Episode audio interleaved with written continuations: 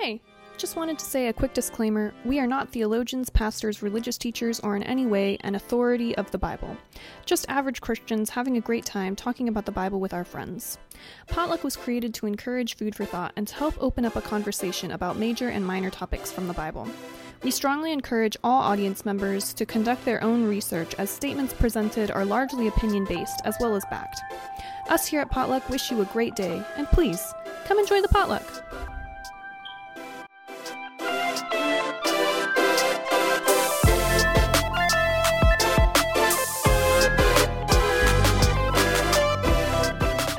Welcome to Potluck, the podcast where we bring our different dishes of conversation and perspective to the table.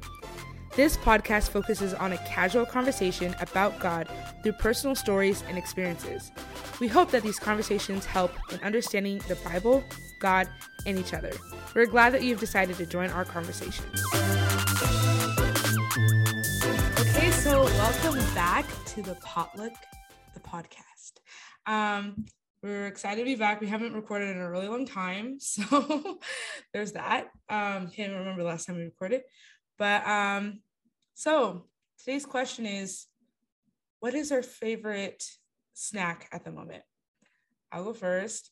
Um, my favorite snack right now is popcorn. I'm actually currently eating it at the moment. Um, the movie theater popcorn specifically, and the Pop Secret movie theater popcorn it's fire. Um, all right, Kirby, tell us what yours is. Hey, my name is Kirby. Uh, ciao and bienvenuto. I'm sticking with this. I'm sticking I, thought, with it. I forgot you're doing that. Come on now. Uh, my favorite snack right now. It's it's been my favorite snack for about a year now going on. Uh, vanilla wafers. I'm a fiend for vanilla wafers. Uh, if you think it's trash, you can fight me. I'm willing to see you outside. I'm Darcy, and my favorite snack. I always get stressed when somebody asks me a favorites question because my favorites change all the time. But currently, what I'm eating a lot is veggie straws, but like specifically the zesty ranch flavor. It's really good. And then also, if I get like really bored during the day or really bored of like what I'm doing, like whether I'm doing work or something, and I feel the need to eat something, but I also don't want to be eating all day, then I'll get like chai tea.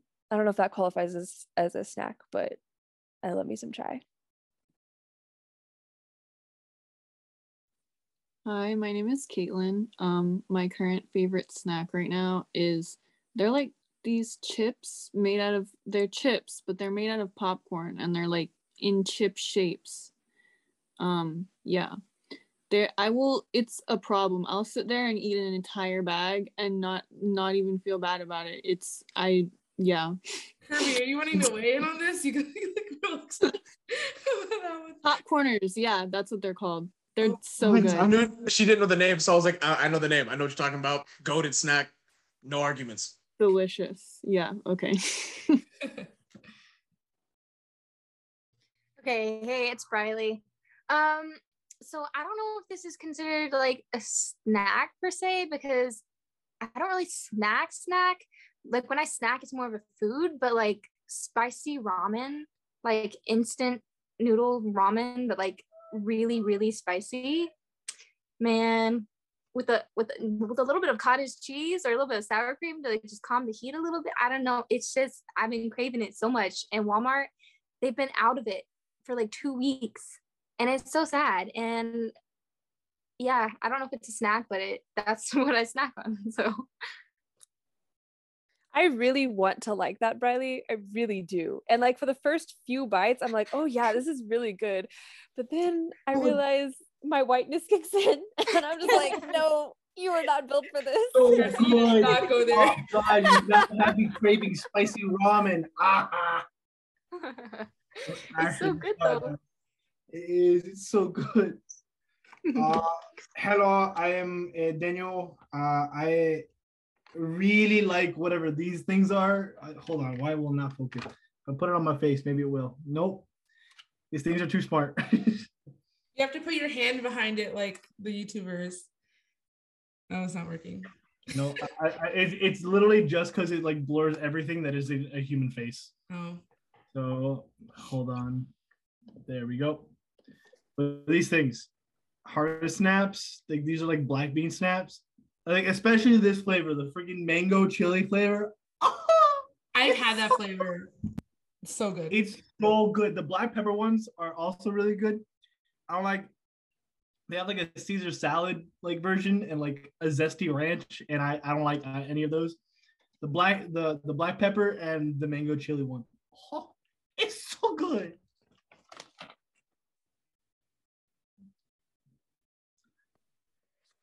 My name is Delano, and uh, right now my favorite snacks.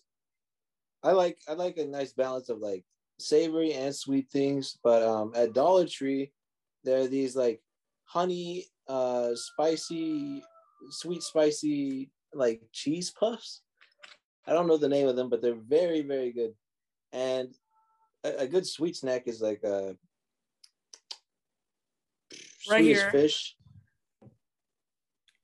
Oh yeah, Dar- Danila has them. Um, but yeah, Swedish fish or any cold chocolate. Danila, can we get some ASMR with those those cheese doodles? Darcy, why did you ask, Darcy? Don't, Darcy, don't let this happen.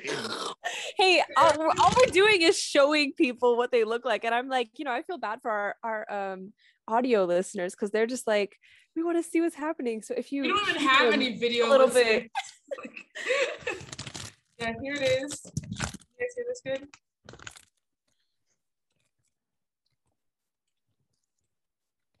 Craig, eat it, Chip? Sure.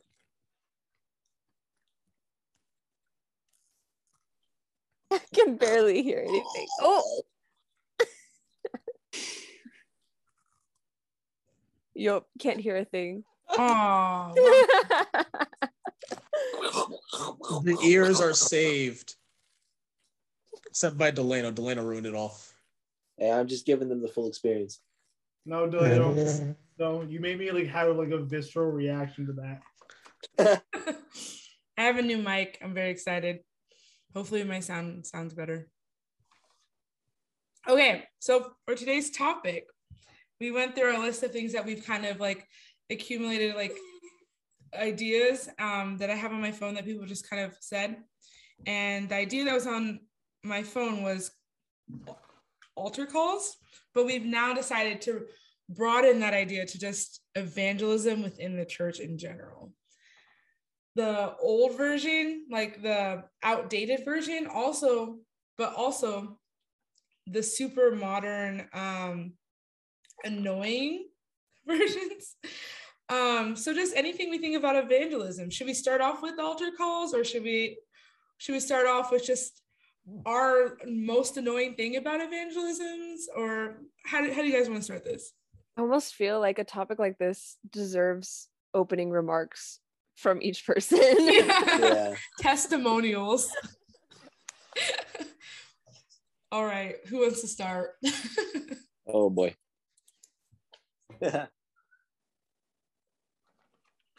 Someone who mentioned that someone needed testimonials. That means she has a testimonial to give right now. That's true, Darcy. so I should go. Okay, I'll go. okay, I guess two things. First one is altar calls. Um, a lot of people, probably most people in this podcast, I'm sure, have had this same experience because three of them went to school with me, or four of them went to school with me. So they have the pretty much exact same experience as me. But I vividly remember, like, at our high school, um, when we would have our week of prayer or whatever, and speakers would come and always, always, always do art- altar calls. Like, are you even an official preacher if you don't do an altar call at an, a week of prayer? Um, and I just remember this one speaker in particular that just dragged it out the longest I'd ever seen. Like I was, I was sitting there, you know, he begins his altar call and it's like, okay, um, I mean, people can go up. This is good. This is good for people who feel convicted, convicted in this moment. Like they want to go up and have him pray over them or maybe get baptized or whatever. And then five minutes in, it's like, okay, this is a little uncomfortable, but I guess we're kind of wrapping it up now. 10 minutes in, I'm like starting to question my faith. 20 minutes in, I'm like majorly guilt tripped, like seconds away from getting up. And I honestly, I was sitting down as a form of protest at that point because, like, so many people had gotten up already, probably because of the same like guilt tripped feelings. And I just hate the whole the whole idea of like altar calls turning into guilt trip sessions because I think there's a place for them, but I just hate hate it whenever they get dragged out. Um, so that's the first thought I have on this whole thing. And then the second thought, um, I went on a mission trip to Dominican Republic and we were supposed to go there and preach um, and all of the sermons were like pre-prepared for us and everything I also went Um, on a mission trip. Oh okay so i'll be really quick i'll be really quick so basically it was an evangelistic like series of sermons and i didn't totally like i don't know i felt weird about what i was preaching maybe i should let danila take it from here No, no, you, you're good. Keep, I'm, I wasn't even going to talk about that. Uh, oh, okay, okay, cool, cool, cool. Um, I first like I don't know. I it was partially because I was not like super connected to the sermons because again they were pre-prepared for me. I could look over them and kind of put them in my own words. Um, but it was topics that were given and they had all the slides like already prepared and everything. Um, and I just felt weird about it. I feel weird about like this whole package that we as Adventists like present to people in our evan- ev- evangelistic meetings, um, where it's like just this system of like steps, and it kind of involves like some low key fear tactics. Not that we're saying like you're gonna burn in hell forever, but we do kind of bring that up a lot and bring up a lot of scary things. And I don't know, I just feel like evangelism there's a lot of ways it could be improved um, to really connect with people on a personal level instead of trying to draft people into our church and trying to get the numbers um it there's a lot of things that just don't sit well with me so maybe we'll like hash them all out in this conversation so i'll stop for i'll stop talking for now The way you worded that was really good, by the way. thank you No one else is gonna say anything. I might as well right in there. Um, so briefly talked about prior to the podcast. I told everyone how uh, I was helping a part of a week of prayer esque revival situation at a church uh, in South Florida. Uh, a couple of us went down to sing. I wouldn't say it's a mission trip, but kind of ish. Um, but we would sing uh, every night up until like Thursday, and then we went again Friday, Saturday, and we started Saturday. It was a full week. And uh, you know, issues with past the way the pastor was speaking. Some people didn't like everything, but every night, religiously, in a religion, she would try to do an altar call. Uh, and try to do an altar call for like, hey, call for baptism at the end of the week, and this, that, and the third. So do you want to get closer? And one day, uh, specifically one night, specifically, one of my friends, he like we realized it was a mixture of oh, come up for like uh, there was like a men's day, so men would come up and men would get a pep talk about how to be men in the church and you know treat women correctly so then uh, we can make strong families especially the black community uh, specifically. It's the idea of being a strong man and making sure you don't like screw up and lead women astray was the idea. But there was one uh, night where it was just kind of like uh, stand and come to the front if you just want to be better. Not a baptism type of altar call but like if you want to be uh like a better in Christ and everything. And every night is always a there's a there's a pre-walk and then there's like then the people want to get baptized and come in front. But he flipped it on everyone. And the pre-walk was the baptism walk. So like 20 people got up and walked up, assuming it was just a yeah, let me get closer, pray on me, and then we can head out. But it was like, and you guys are all here because you want to get baptized. And then my friend turns around, who's in the group of people, and looks at me. He's like, "This is not what I came here for." No, no, no, no. Gonna Yo, trick people up? This call. man said, "Hey, I know we had this regular thing, but let me let me flip it on you, and now I'm getting baptized." Hey, yo, now you're getting yo. and then eventually a lady who wasn't even like, because the pastor he was a speaker who came from somewhere else. This lady kind of was like egging him on the whole uh, week, like uh, was doing ad libs. So she came to all of us who were singing, and for people who didn't walk up to get baptized, she was like, "It'd be such a shame if you came here this week, sang with us, and did all this stuff for us, and you missed on your blessing." So think about it. Think about Hmm. getting baptized. And it was just like, hey man, that is this is not the way to do anything. Uh, right. I'll say two of us got baptized in the week, but again, they had conversations with another pastor, which got them to the point, but that was not it. That was not it at all. Yeah, I feel like I feel like uh um certain uh pastors can really beat a dead horse when it comes to altar calls, going for like five and ten minutes, and it's just like keep going and going. And it's like, okay, nobody's gotten up in the last three minutes. Uh, perhaps it's time to go. Like it's it's bleeding into lunchtime, and I'm I'm sure somebody out there could could need these moments, right? I don't want to knock the fact that it could be useful to somebody, but if nobody's gotten up in three minutes, Okay, Delano, you're getting ahead of us. We haven't. we're, not, diving into it yet. Was your personal experience with evangelism in the church? it's just really awkward, you know, sitting in the crowd for like 10 minutes hmm and nobody getting up. I just think it's awkward. Yeah. So I guess I can go. Um, basically, like, what is evangelism, right? It's just a fancy word of saying marketing for Jesus, right? And I feel like marketing for Jesus is really bad. um, even that concept of doing that is kind of a hard thing for me to like fully grasp. Like, I know that we need to like tell people about God, and obviously, I think that um, I think most evangelism that I've been a part of that's outside of the country, it's like fit for that country and it does well. Like what Darcy was saying with the Dominican trip, like, yeah, like they're doing altar calls. But the thing is, I feel like in those sermons were formulated for those group of people. And I feel like for those group of people, it did well. But I think that our church is really good at marketing to people who are not in America. Mm.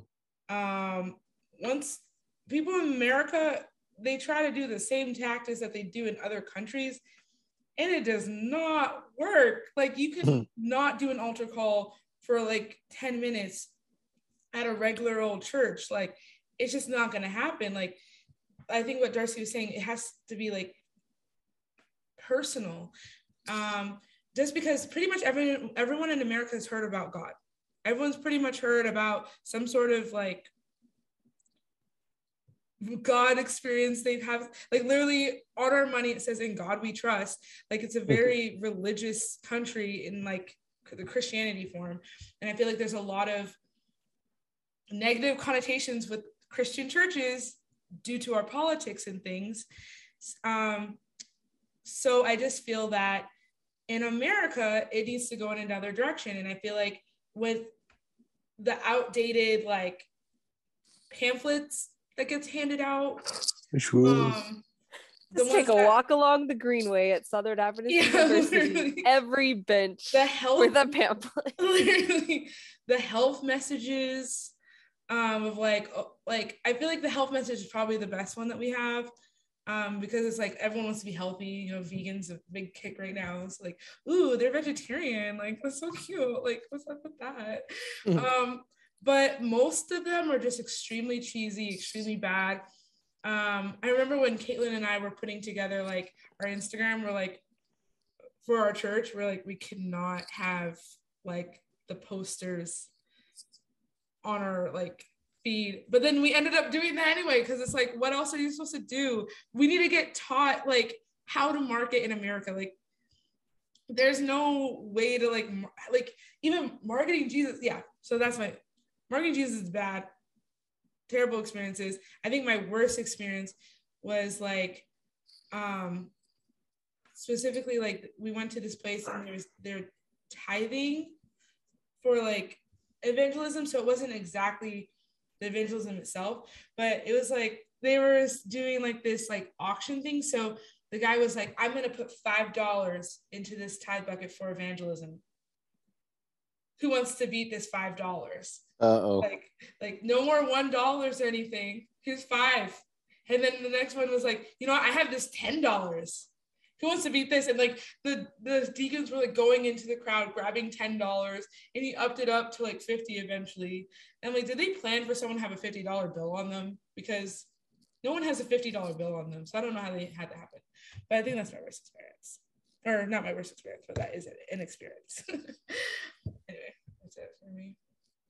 I I've only had bad inve- evangelical experiences. I don't think I've ever like actually sat through like or like been a part of an ev- evangelical a that word that, that long word that is just uh, marketing for Jesus that has actually been effective and or good.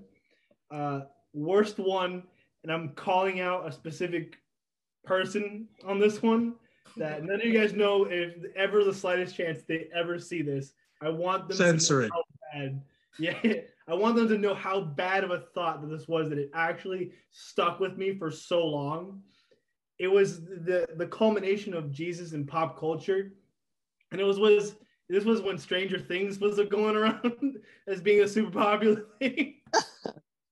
and this person said to me with a straight face, "It's like these kids are caring too much about these Stranger Things. What about Stranger Things in Christ?" I wanted to throw a chair at myself, Hers, people around me. hers. Like this person said it was so con and I look listen, listen, I love this person, but I that moment, I that very moment, I wanted to exclude my existence from my own life. I'm like, I can't do this. The cringe is too much. And that, to be honest, that's like most, if not all of them that I've experienced. Like I, I just I especially hate the pop culture culmination. Mm-hmm. But I think the hardest part, especially in America, is the the the secular marketing tactics used into. But we'll, we'll get into that more. But But yeah, not trying to- it, it's, it's just it's just I don't think I've seen any good evangelical marketing for for I don't think I've ever seen it. Like I guess in other countries it works. I've seen that and like especially on like the mission trips and stuff. But even then I would argue those aren't really effective. And I think altar calls specifically, like I this is gonna sound bad to me as a person, but I kind of hope that nobody shows up at altar calls when a pastor does it. I sit there and kind of hope that no one does, like goes up. There are moments where like they're like I have been asked by like elders and deacons, like, Daniel, go up. No one's going up. And I'm like, no, Wait, no. I want, I want them to sit there and think about what they're doing. so nah, nah. I hate altar calls in general. I'm not for it. I kind of hope no one shows up to them. I'm spiteful. I'm sorry. Hot take.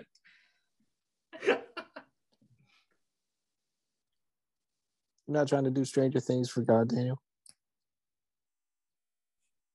I hate you so much, Toledo. That, Wait, that- Danilo. Wait, wait, wait. Danilo, what was that one page you showed us where the guy was like taking pop culture references and trying to do it on like at a sermon or he like really corny lines and would always Oh. try to the one who's like mimicking the youth pastor. Oh, I love not the that not too. the black guy. There was one where like it was like a genuine like awkward like Christian things or something. You like it was like Oh, in a feed you would show in the group chat. Oh, It was the a white guy. sermons. Yes, yes, yes, yes, yes, yes, yes. There, like, oh, there's so many, but oh, oh, oh, oh, I know what you're talking about. The song. It was the uh, song by um um uh what's the Fifth Harmony work um Yes. Oh, yeah. oh, yeah. you gotta go like, to work. you're gonna work work and he was like what about like working for christ i'm like wait Oh. what like you have no idea what this song's about dude yeah That, that's a crime. That Yo. that should be a sin, guys. yeah honestly it probably is in some When, way when when people say using God's name in vain, I'm just gonna talk about that specifically. literally Oh my gosh. The, honestly, we could talk forever just about like marketing with songs and like how they Mm. use pop Oh, boy. culture songs and Mm, mix it in to like this is the worst. The worst. honestly, I found out this week. I don't know if I'll keep this in, but I found out this week that Happy and You Know It, Clap Your Hands is not a Christian song. What's It was a this- Christian song. Yeah, I what? thought it was a Barney thing at Oh, I only know it as a Christian song. I Like, only if you're knew it as happy and you know it, clap your hands. If you're happy and you know it, clap your hands. Um, from the Father up above is looking down. Oh yeah. Oh yeah, you never knew how. No, I didn't Oh, know there was yeah. another If you're happy, way. you know it. Clap your hands. If you're happy, you know it. Clap your hands. Uh, If you're happy, if you you know, happy, it. then you know face is really show it. If you're really show it. If you're happy, your you know hands- it. Clap your Yeah. hands. Yeah. yeah, that's how it's. I've never it is. heard the other way before. Yeah. I've only heard it. Never heard it the other way before. That's Wow. interesting. Danila's a real Christian. We're all fakes. No, like I literally He's was told like I was told like I'm nannying right now. So I was told from um like one of the moms that, oh, like they really like the song, but I'm like, hmm, but we don't talk about God with these kids. So how are they gonna sing this song? And I looked it up and I listened to it, and I was like, oh my gosh, this isn't a Christian song. I was like, this is crazy. Oh. Dang. So that was my personal experience this week. Any other um any other evangelism horror stories? Mine's not really a horror story, but one time this guy was just going really long and I went up there because I felt bad for him. Afterward, I think Christy was like, Oh, congrats on getting baptized. And I was like, I'm not getting baptized. Dang, that's tough. That's, That's a a- compassionate person right there, Caitlin. You don't don't change. Don't change, Caitlin. Don't change. Make them suffer, Caitlin. Don't show up. Don't do it. Let them let them know their mistakes. Literally, the devil and the angel on the shoulder is each of you right now. I'll take it. I'll take the heat. I want them to know their mistakes. Hey, man, Dan, you want to go somewhere real warm, man, like Miami, Florida. I guess I could go. I mean, I kind of agree with what everyone's saying. I've always felt like guilted into going up for altar calls. I've never really like there's been very few times that I actually feel connected to what like the speaker was saying and actually felt like uh, I was going like going up for like personal reasons instead of feeling guilted into doing it. So I don't really think that I don't really think they're that necessary. Like I think sometimes they're good. I think I think people just need to like learn when to I don't know read the room. like I think it, it- I think yeah I think in certain cases it's helpful, but like during evangel evangel evangelical meeting. Girl, join the club. I don't know why we're having such a hard time with this word, but it's hard.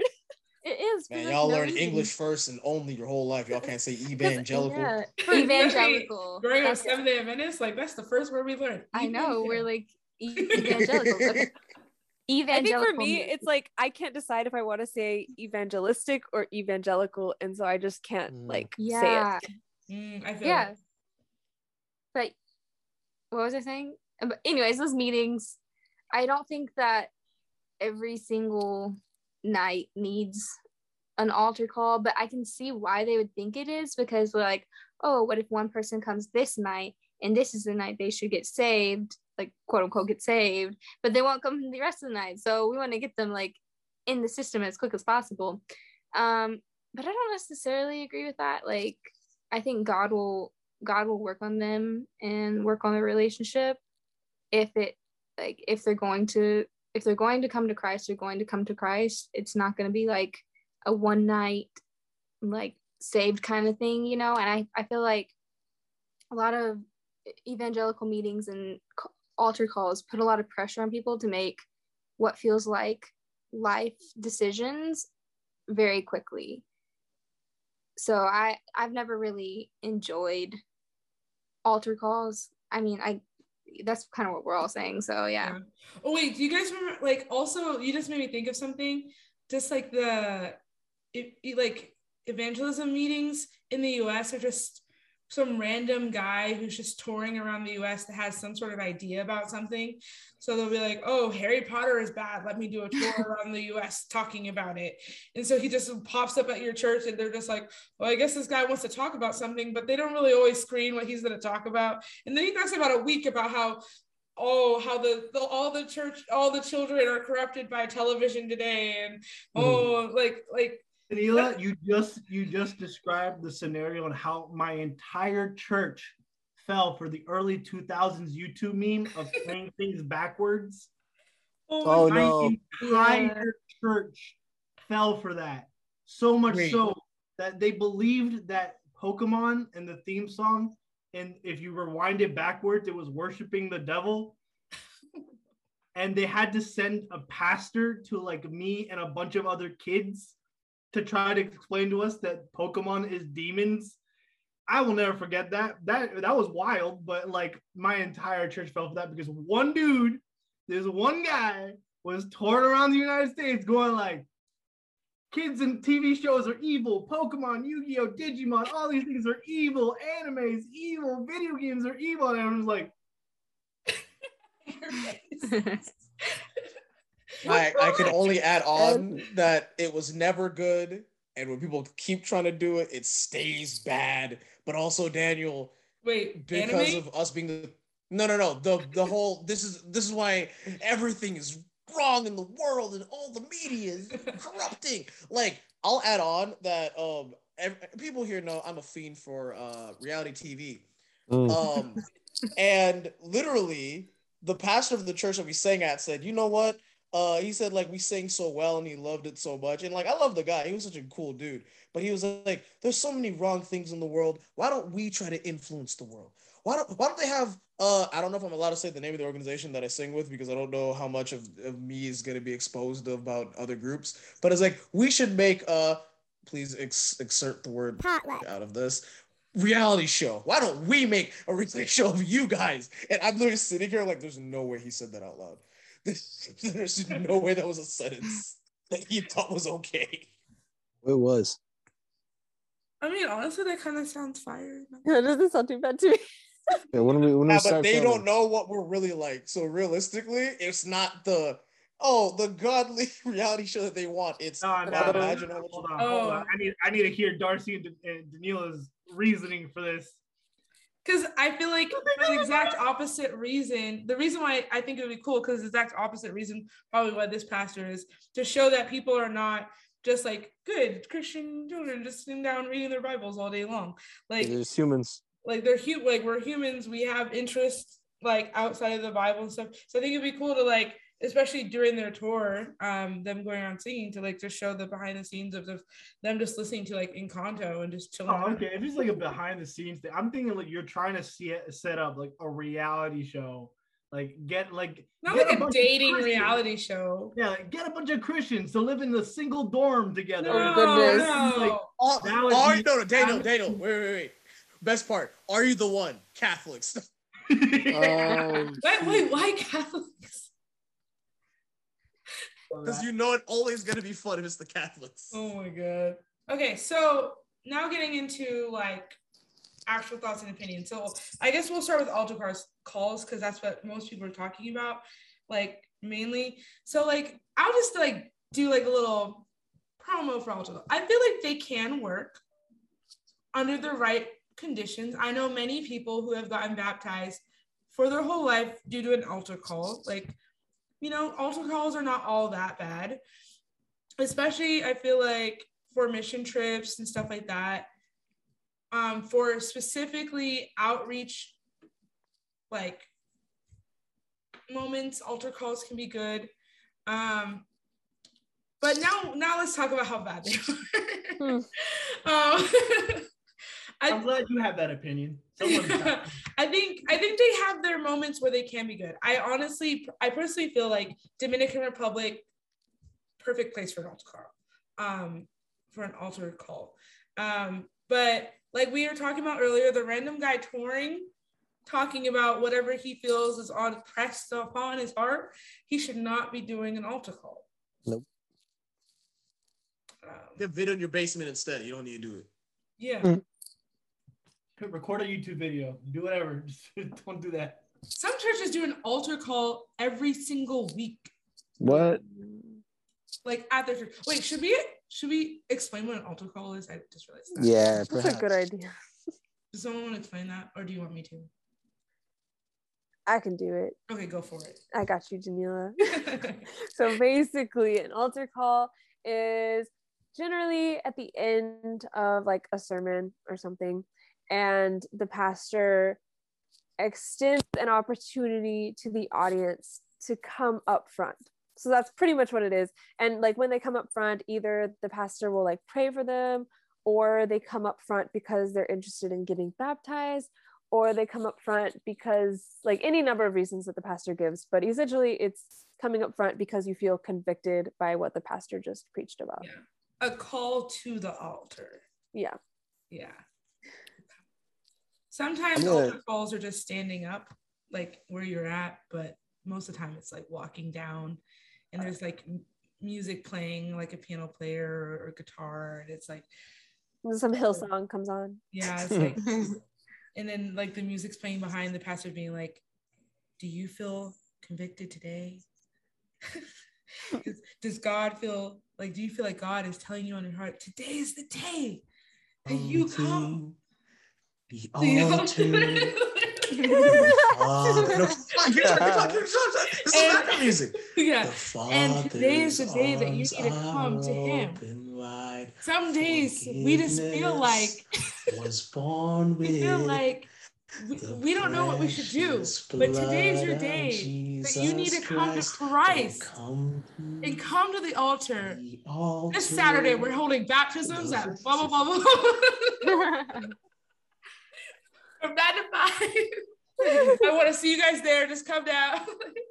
Also, check out my music on Spotify. Can, can we applaud the band? What a great band this week, Yeah, guys. Oh wow. great band. Such great. literally, we literally had a pastor say that, like he was giving a shout out for his rap music while doing Oh my call at the same time. I remember Is that the, an the, elbow guy. Yeah. Yeah. we- Okay, no. In his in his defense, we did Oh. bully him. Let's let's not get that. He deserves. Why is that to be defense? He deserved it, bro. It was bad. It was bad. But anyway, so that's what an altar call is. Um. Yeah. I wonder where the Um, where name- we're just sorry. Kaylin, go. Kaylin, go. It's just I was just gonna say I wonder where the name altar call came from. Like when did they start using it? Hmm. Probably the Catholics.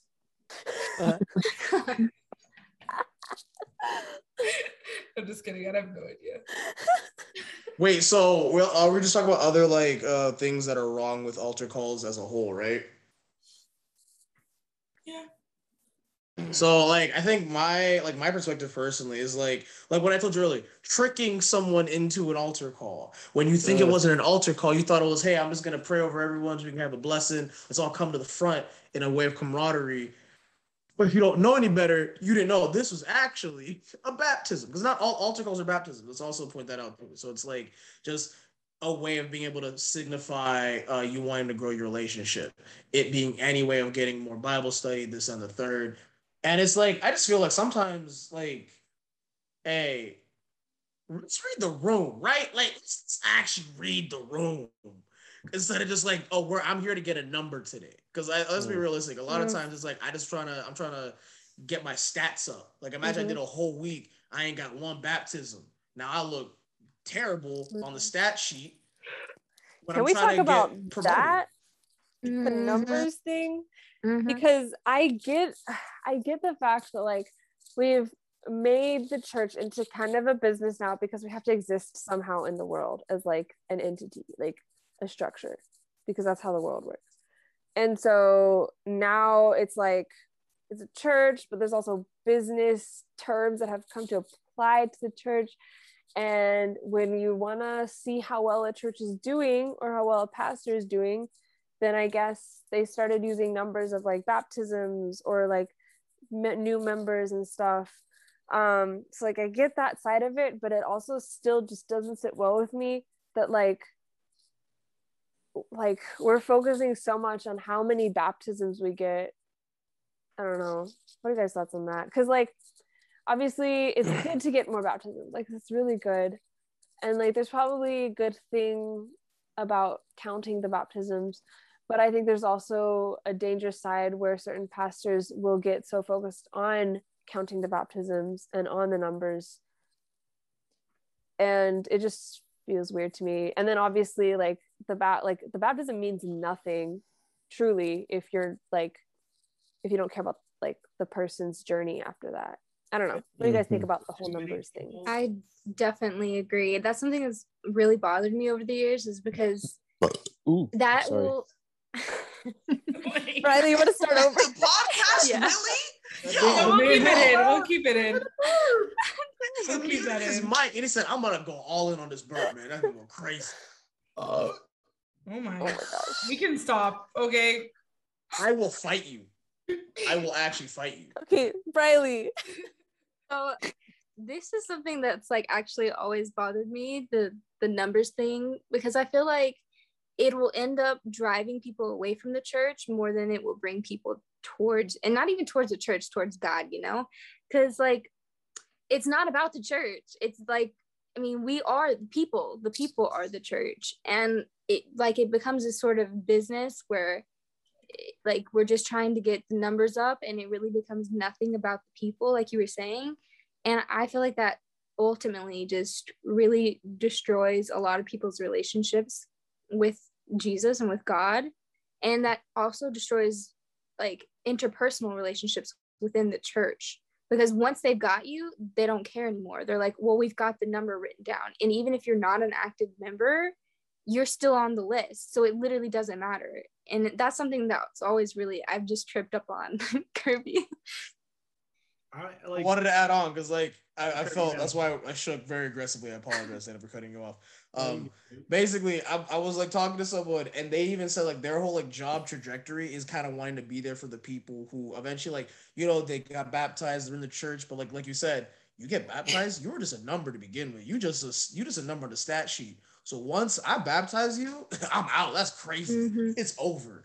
But like, there's no one to support those like new members or the people who get baptized and be like, hey, let me stick with you and like show the support that I'm still here or like that I see you post baptism, right? So it's like, for example, the like when I heard that, I was like, that's really cool. There's like someone actually actively wanting to be there for people who get baptized. Because at the end of the day, think about when you got baptized, how many people cared or cared to like check up on you after you got baptized. We're just seeing like, hey, it's the devil testing you now that you got baptized. Because that's usually how it is. The devil's supposed to come and attack you after you get baptized. We ain't really see how people uh, checking up on people at all. You just let it run. Mhm. Mhm. So, That's- Oh, sorry. no, go ahead. I- I was just gonna add in like the fact that like I know I know too many people who later on got baptized again because they felt like the first time they got Mhm. baptized was just completely like just peer pressured, altar called nonsense. Like they were forced to by their family, whatever it be. And I'm just like, that that that's gotta be so sad to have that realization. I'm happy for them that they got baptized again in their own terms and in their own walk, like spiritual walk with like God.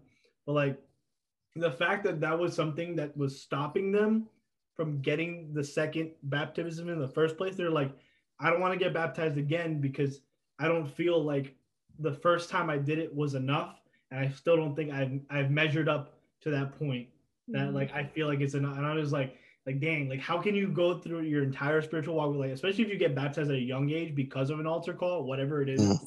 Mhm. You're sitting there the entire like, dang, I'm lying to everybody. Like I'm telling people I'm baptized, but I didn't. I don't feel like I was baptized. So that that that's got to cause some problems. That like even beyond the whole like even after the baptism, whatever it is, like that that's got to cause problems with your spiritual life, whether you like it or not, because that's going to be sitting there like in your head thinking like I I'm lying to everybody. I'm lying to God. Like they're they're probably thinking in their head like I know somebody who had that thought, and it was a lot of just like oh like I don't feel like I deserve to be baptized again because like I I lied the first time, and I'm like that's that's so sad. That's terribly sad. So like I can imagine that that's not like just a like a unique case basis. I mean, yeah, sure, I know a lot of people who have it, but there's probably a lot more people who have that same experience. And when that came to my attention, I was like, that is the saddest thing. Please get baptized when you think you're ready. Like mm-hmm. when you want to, not just because some dude wanted to make things awkward for 10 minutes and guilt trip you into it. Mm-hmm. Uh, we'll probably delve more into the section about it, but like the whole spiritual high mm-hmm. and stuff like that, kind of want to call that out because that mm-hmm. that itself, I don't think I've ever been more irritated in my entire life in in for moments like that that should not exist. Okay, okay. So Daniel just touched on two really big things. One is rebaptisms, and mm-hmm. the other one is spiritual highs. With the rebaptisms thing, like that is so so huge because so like you said so many people feel like they need to get rebaptized i know people that would go to camp and they get a spiritual high every single time they go and they get rebaptized like seven times. Like what what the heck? Like how many times do you need to be saved? Like he saved you the first time. He saved you all the time, Danila. I need to be saved every time. all right, hey. And you were saved without being baptized. Yeah, you were saved by the way. That's the main, that's the main. A public declaration of your salvation. So mm-hmm. okay, scooting back a little bit, I looked up what um Caitlin was talking about. Um, did you look it up too about like where did you did? Oh, do you want to say it? Go for it. Um, it says that it was a the website that I got on said that it was a mid 20th century thing. Oh, right, the Gospel mm-hmm. Coalition.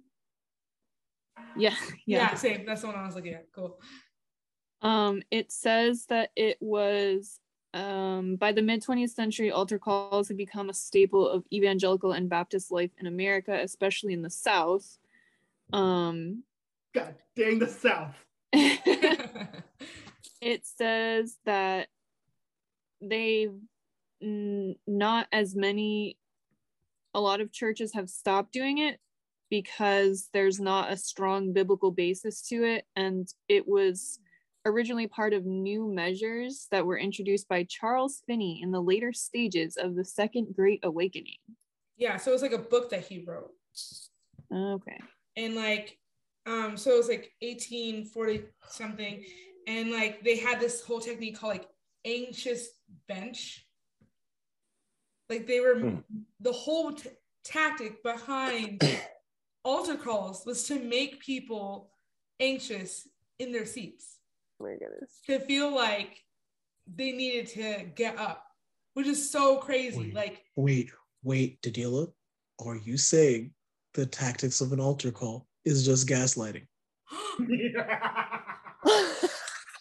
my gosh. Oh no. It goes no. full circle. No. Oh no. Oh no. I don't leave it to the Christians to gaslight everyone better than themselves. Oh. oh man, I came so far on this journey, man, and now it goes full circle, bro.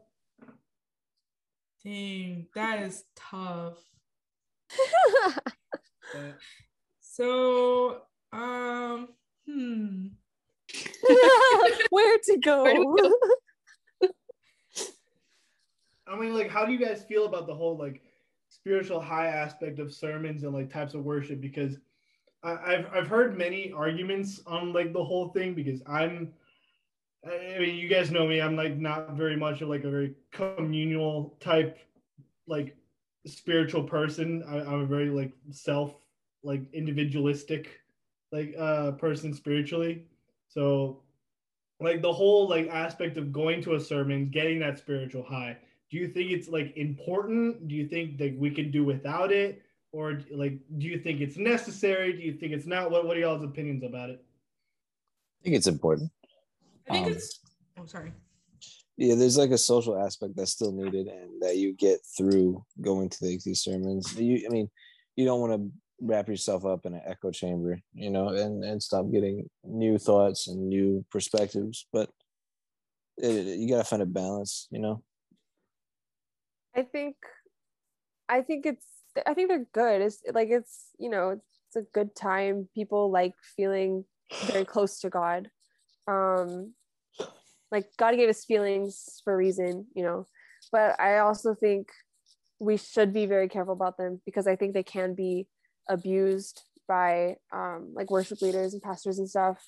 I, I don't know how we go about this, but somehow make like people realize especially kids growing up in like the adventist system or just christian systems in general like make them realize that their relationship with god is not tied to how they're feeling in the moment. Um Mhm. i definitely like went years and years just one spiritual high to another feeling like I, like I was just going in cycles with my relationship with god like wondering why i couldn't always feel feel that close to him. Um and then i realized there was a thing called spiritual highs. Um i don't know. We need to teach people about those for sure at the very least.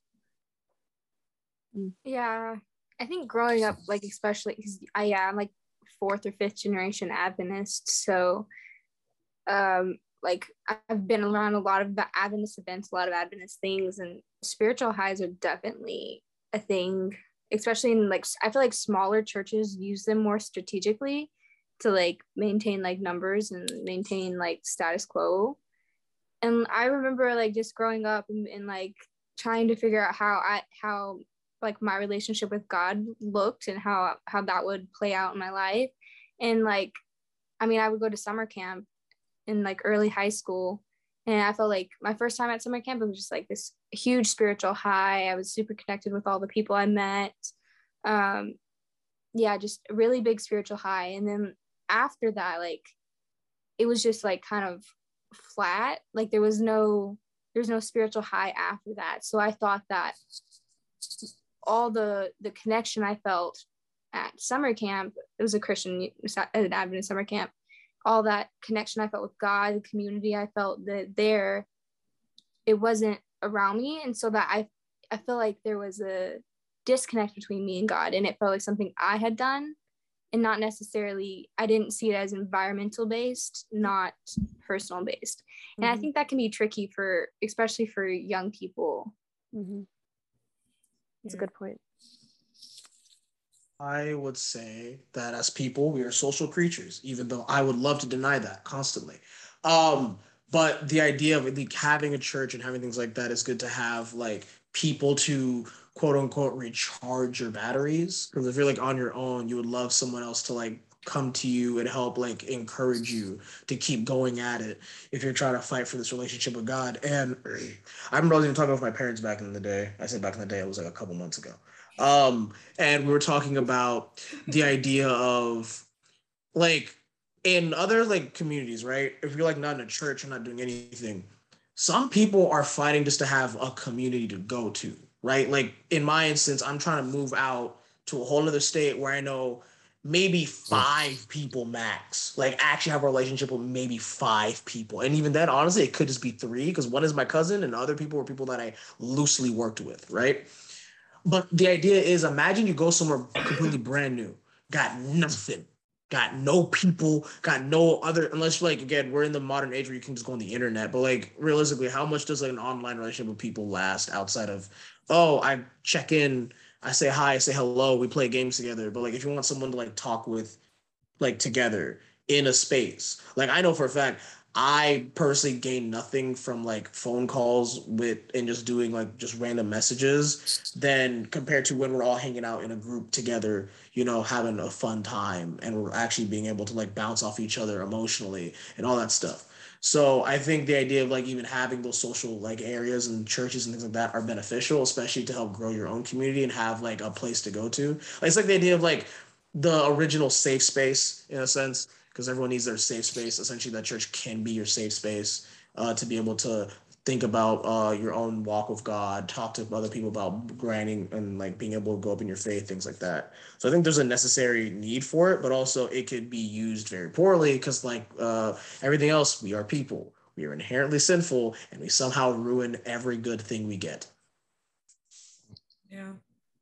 I think the correct word for it is like a revival. Like, I don't really want to call it like a spiritual high because some people can get a spiritual high for it, but some people just need a revival. Like, people Mhm. who haven't like been in a relationship with God or God like we can't see him he's not tangible so it's sometimes it's hard for us to fully like connect with someone that we can't see or touch and so i think that's why even altar calls are used so it's kind of like a way that people can kind of be like the voice in your head like the holy spirit or something. So to like kind of like helping you talking to you. For the people who like it does really well for them and it has like had some sort of beneficial experience i feel like that is the experience it is for them.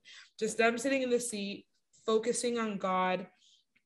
Um it's kind of like group prayers. Like you're not exactly praying to god yourself but like it just helps you just zone in on the moment and on the words and just like if also just having that physical as like moment of like i'm declaring god right now can be very powerful for someone. And so like when that altar call is happening and they're in their heart and they're in their seat wrestling with god like whether or not what they should do or not having that moment of deciding like i need to stand up right now. I need to go can be very powerful. Um i i for me i've had moments where like the pastor's like stand up if you like not like walk down but like stand up if you've been struggling with this or this and this and this. And like we'll pray. And like some people see that as like outing someone else's like struggles. But for me i found it i have found it beneficial in the fact of like owning up what i've been struggling with and not just like keeping it a secret i guess. Um so it's been beneficial for me.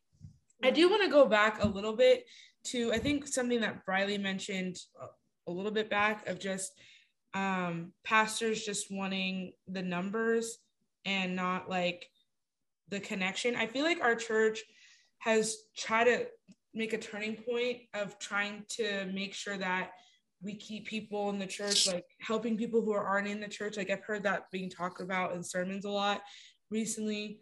And also just like in our church, you have to have some sort of baptismal class before you get baptized. Like, mm-hmm. but the problem is, is how they trick people with that because that baptismal class, like how individual churches will trick people with that, because they'll say, oh, that evangelistic meeting for that week was your evangelistic class and you're ready.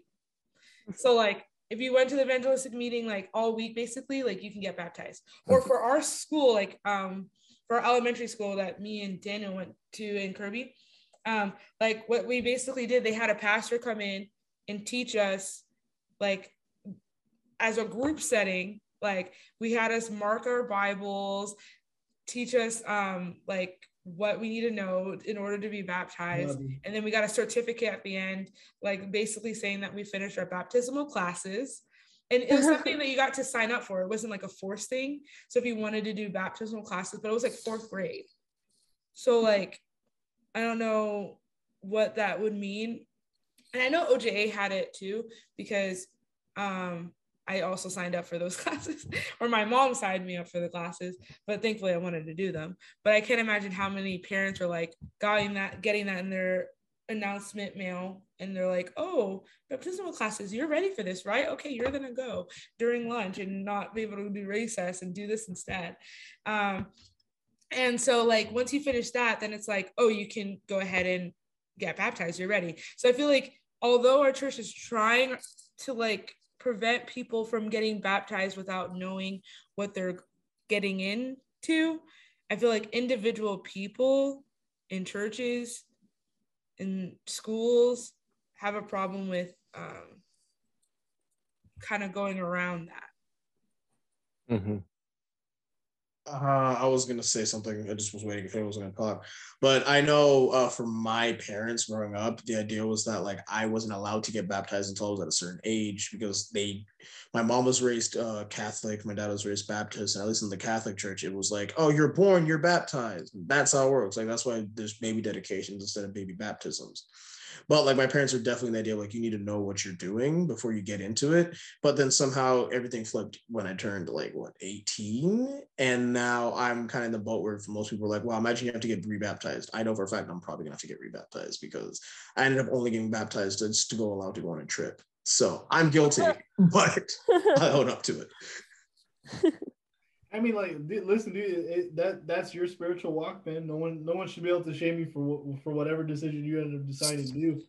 like I, I was baptized at nine because I like at that time and like it was uh like Pastor Diane's like uh thing yeah I, that was baptized through that and I I was sitting there going like I'm nine years old I want to be baptized before I'm ten I was like that was like the main driving force of me getting baptized I'm like I'm turning those double digits bro I got I gotta do it I gotta make this commitment like I, I'm like like looking back at it, I was like a 30 year old man trying to decide if he's gonna go to a different career.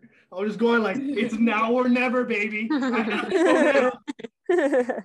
so like, and I like my mindset was like more or less like pure in that case, where I was just like, I need I need to make this commitment now. I got I gotta do all the things that I gotta do to get baptized now. So like I went to like you know Pastor Diane's like classes and stuff, and like I also like went around like Forest City when the church I was at and like did the baptismal classes there and I was just like, yeah, I'm ready to make this commitment. And then after I did it, I was like, nothing changed. I was like being told like, Danny, you're gonna feel this like amazing spiritual power come through you. And I'm like, yeah, I'm ready for it. You know, like, you're gonna, your, your entire life is gonna be changed. And I'm like, yeah, yeah. I'm like pumped up nine year old going like, my life's gonna be changed.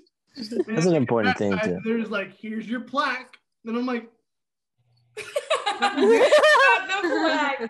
I was just Oh, like, I still no. have that plaque, by the way. Like I was like, I got my plaque. They they they took me like my parents took a picture of me, and they were just like, "All right, time to go home." And I'm like, "We don't When even get go to potluck." we don't even care about Dang. Like I was just sitting there like, I I got debated. Yeah.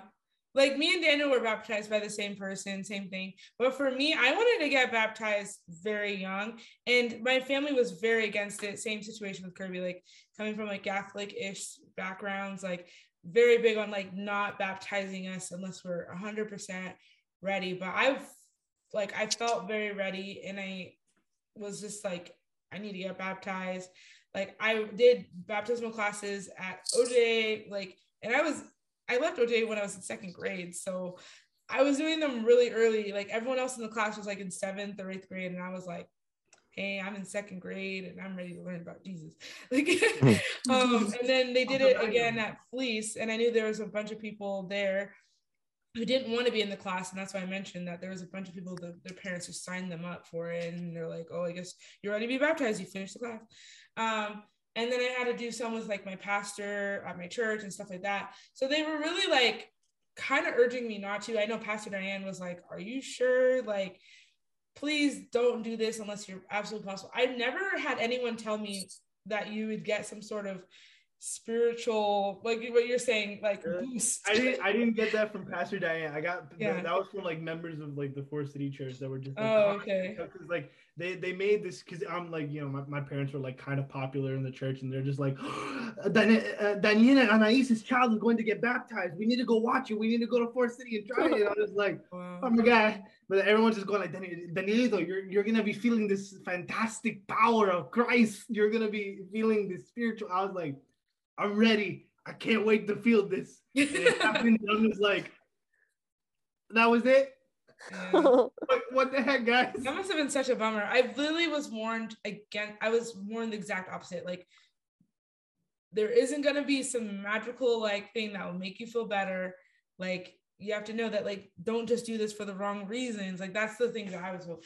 So like I feel very conf like even to like this day, like I don't feel like I need another baptism, even though I was born like baptized at a very young age. But I feel like most people who are baptized around my age, like, are like, yeah, I'm gonna need to do this again because the first time wasn't right. Um, but honestly, the first time I heard about rebaptisms, I thought it was only for people who like left the church and came back. So even the concept of rebaptisms, I didn't realize that like anyone could do it. so that was an interesting thing for me to find out.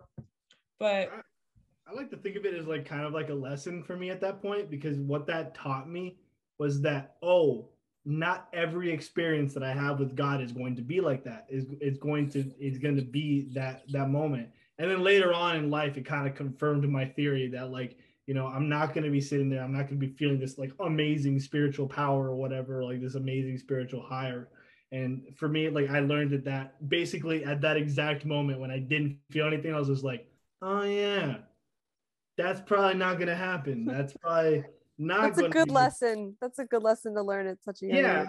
i'm glad i'm i'm happy that i learned that lesson but it's all like it's the same time where i'm just like it kind of sucks that it was portrayed to me that way like Yeah. that, that was an, that was that was an active effort and i think it had to do mostly for the fact that i was young and like my like specifically my church like doesn't really treat the youth the way they should be like they kind of just treat them like a bunch of mindless idiots so Oh, yeah that That- happens.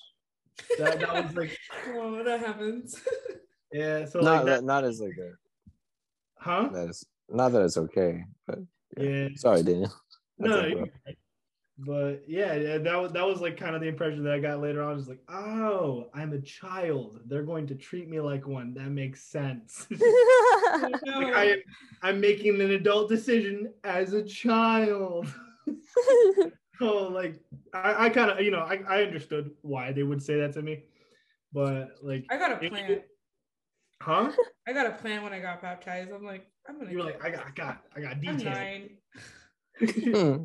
I mean, like I, for me, like I, I, it was like something that I thought about, and it was confirmed later on, especially like going to like youth camps for like a lot of my life, Bible camps, like going a lot to like these like places that I kind of realized there was a trend in each place I went to, and it was that spiritual high aspect where they try to manipulate you into feeling those things, and like for me, I yeah, like what Danilo was saying before, like I think for some people it, it is like a good experience like especially like something that like you know maybe like a revival like something that people like probably like they they need spiritually or like they feel like they need it spiritually.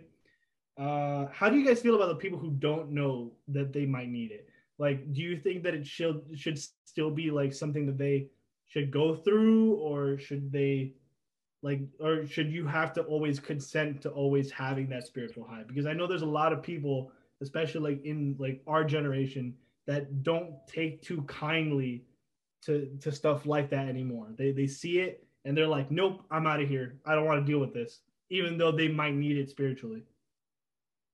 Can you repeat the question one more time? Sorry. Do you sorry, think Daniel. that do you think that spiritual high aspect, that revival thing, should be happening even though a person doesn't realize that they need it? I don't understand your question. Like, they can always leave. I think. I think I get it. here. Like I think it's the idea of like someone being kind of like they like I think it's like the idea of having a rebellious nature and it's just like, oh, I don't need this. I don't need to be doing any of this. But like realistically, you can see like you can see looking at them like, yo, I think you could benefit from this. But like they don't want to accept the fact that this is something they might need. So I think it's like because So how do you tell someone if they, when they, how do you tell someone they need it? Yeah, like how Um, yeah, like how would you like because a lot of people are very against that. Like like I mean we are obviously uh, like with our purpose of altar calls, we're just like this is cringe. This is like you know most of the time, but like there are some cases that some people need it. So like how do we find those people, right? Like how do we figure out that that that person needs that altar call? I mean, you can't. So like, huh, that- what like- are you are you asking if like pastors should stop or should just keep doing it for those specific people? I, yeah, should they keep doing it for those specific people? I mean, yeah, yeah, I I don't yeah, I definitely I definitely feel like altar calls should still exist. I think we've all felt manipulated by them and annoyed by them, and we probably will continue to do so. Um, but I mean, I think they should still exist. Maybe not be used so much, but yeah, I yeah. think the frequency of it is the problem. Like, Again, Yeah. having that random guy who's just traveling, doing it, I feel like they should only be used for evangelical like moments. Like, yeah. Yeah, I would agree. yeah. But um, I don't know how. Like, I guess I was thinking about it when you you guys don't have to answer. But is everyone here baptized, or has some people like decided not to wait, like, or to wait or something? I'm baptized.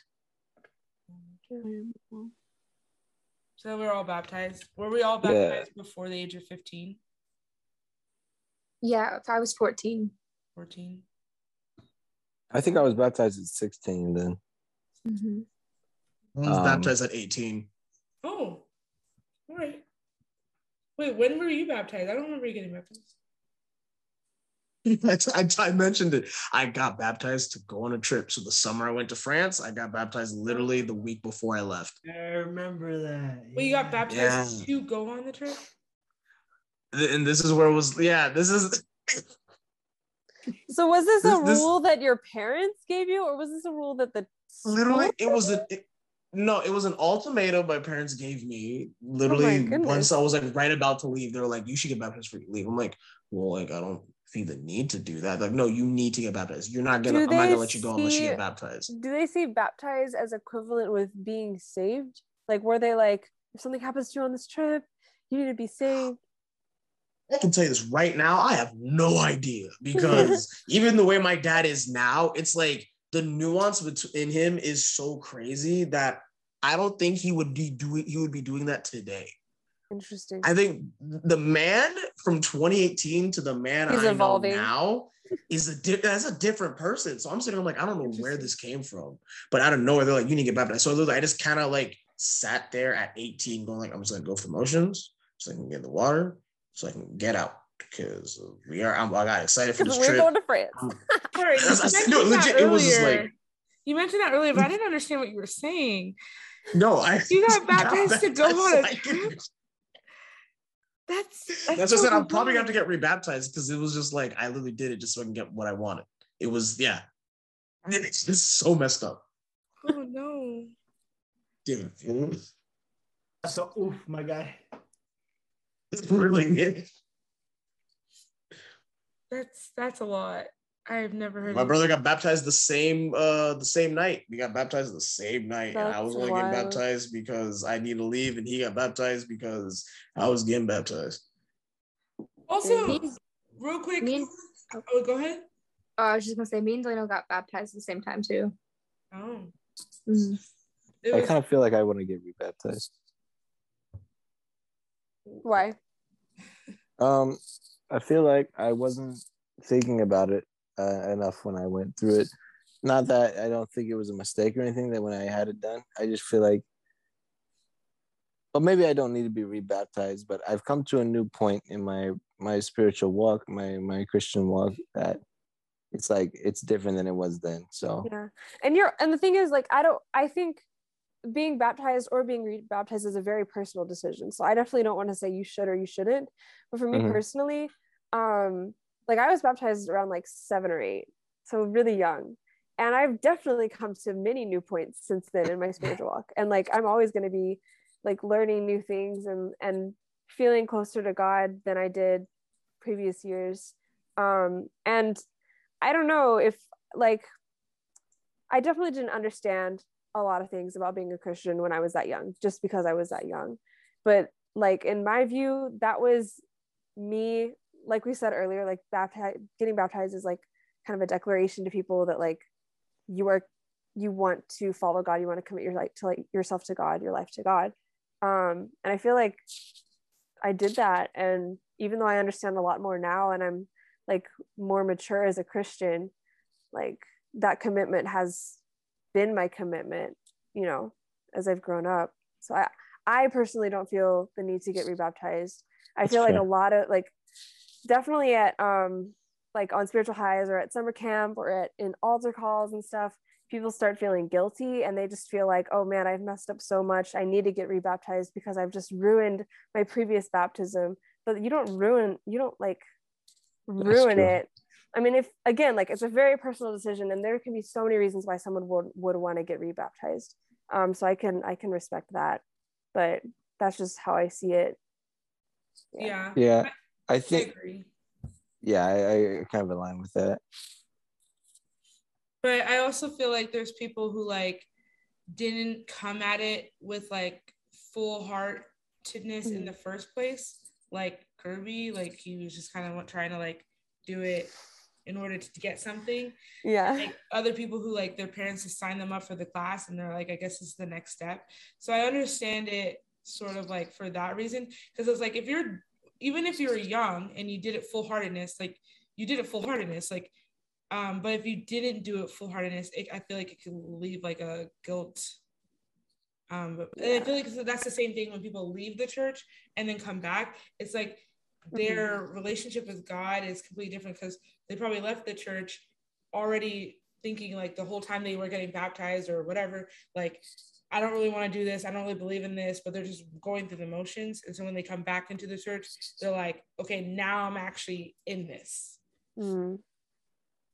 I mean, like I'm in like a very similar situation as Darcy. Like I'm, just—I was like baptized really young. I mean, the I, I definitely went at it like full heartedness and like kept a lot of like the things I learned from that. So that's why personally I don't feel like I need to get rebaptized. Like, like yeah, it was it was a nine year old Daniel. Like that is a very different Daniel. Like Mhm. that that is an entirely different person. So like parts of me, like you know, like I think we retain a little bit parts of our youth, like as we go like get older. But like that that part of me that, that was like that made that commitment, I, I don't think has changed in any way. So I, I feel like I don't need to get baptized. But like I can again I can like un- completely understand why any person would want to be rebaptized for any reason entirely because like not only is it a very personal statement, Mhm. like besides the the public statement of like you know the baptism and the ceremony whatever like it is a very personal statement that you're saying to yourself that like i am committed to this like i am i'm baptizing my my name uh, myself in the name of the father the son and the holy spirit so like that that's a very big commitment to make and when you have that mindset like when you when you come at it in, at that way you start focusing on on different details in your like the the aspect that i don't like is the guilt tripping. The, Mhm. that per like whoever has that mentality like if you feel like that's something that's going to be fixed by getting rebaptized dude go for it. Like like just come into the mindset that you are making this decision because of xyz that you are making this decision because you want to whatever grounds you are for no other reason. So that that's the main emphasis that like i feel like anyone should take away when talking about their baptism. They like i am doing this because I, I i want to. I want to give my life to christ. Not because my parents told me not because like my fam my church family told me not because i want to go to a trip or anything like that. Like it's because i want to. So sorry kirby. I know we're, we're, we're like beating you down on that one. But like like i mean it's a it's a proper example of why you would want to be rebaptized so like hey and if you want any like and if you want to stick with that baptism that's completely up to you so Yeah. As long as people aren't getting baptized to be saved, like as long as that is very clear that it is not tied together, then like, yeah. you That's a good point. I also think it's a problem that our church doesn't let people in our church unless they're baptized.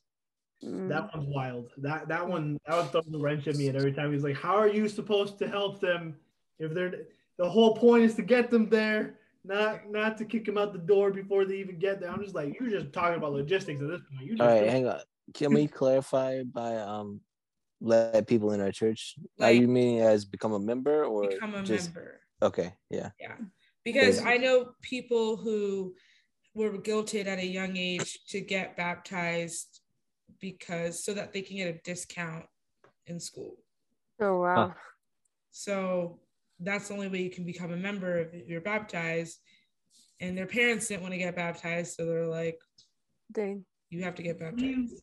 how do you not like as a church administrator how do you sit there and think oh there's gonna be no other this is gonna bring people to christ i that that one throws a wrench at any thinking that i have don't know how Right. to handle that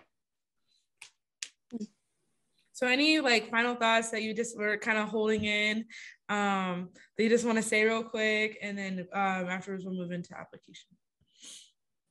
Okay. Oh, I thought Kayla was going to go. That's why I was like, uh, uh, okay.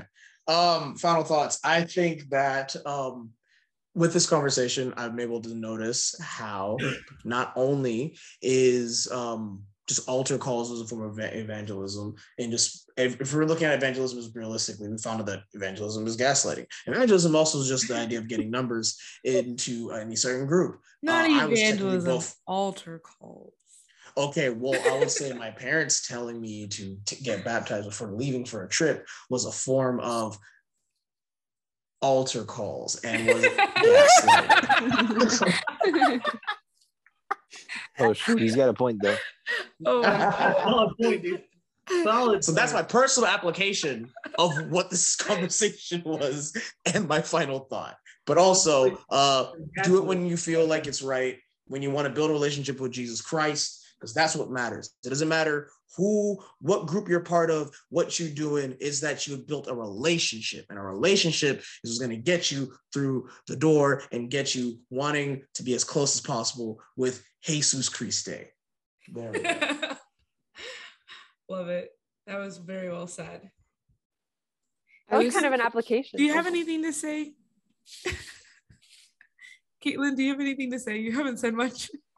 I was just gonna say, um, the only thing, um, is what Daniel was talking about with the with the like revival stuff and if it's important or not.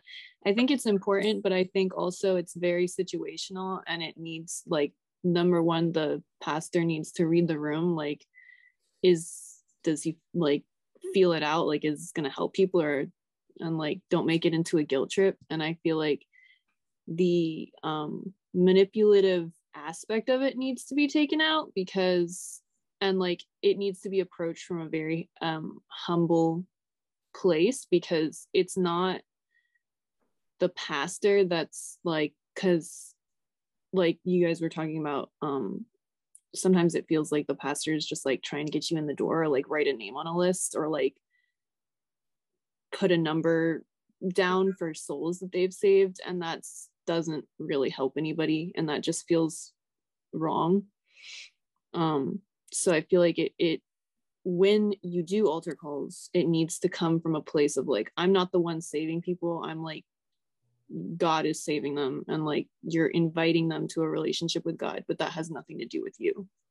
Mm-hmm. Caitlin, if I could record, actually, we are recording this. If, if I could have that as a soundbite and send it to almost every pastor, I would right now because oh my god, I, I completely forgot to touch on this aspect. So I'm, I'm gonna go a little bit on this as my final thought.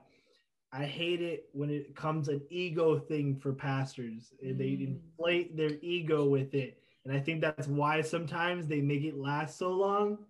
So so you guys don't understand that I'm not a terrible person. That's kind of why I hope they nobody shows up when it becomes because you can obviously see on stage when it's an ego thing for them, and they're like, you know, God, I, I just really hope that at least one person shows up, even though we it's been like like 20 minutes and no one's shown up.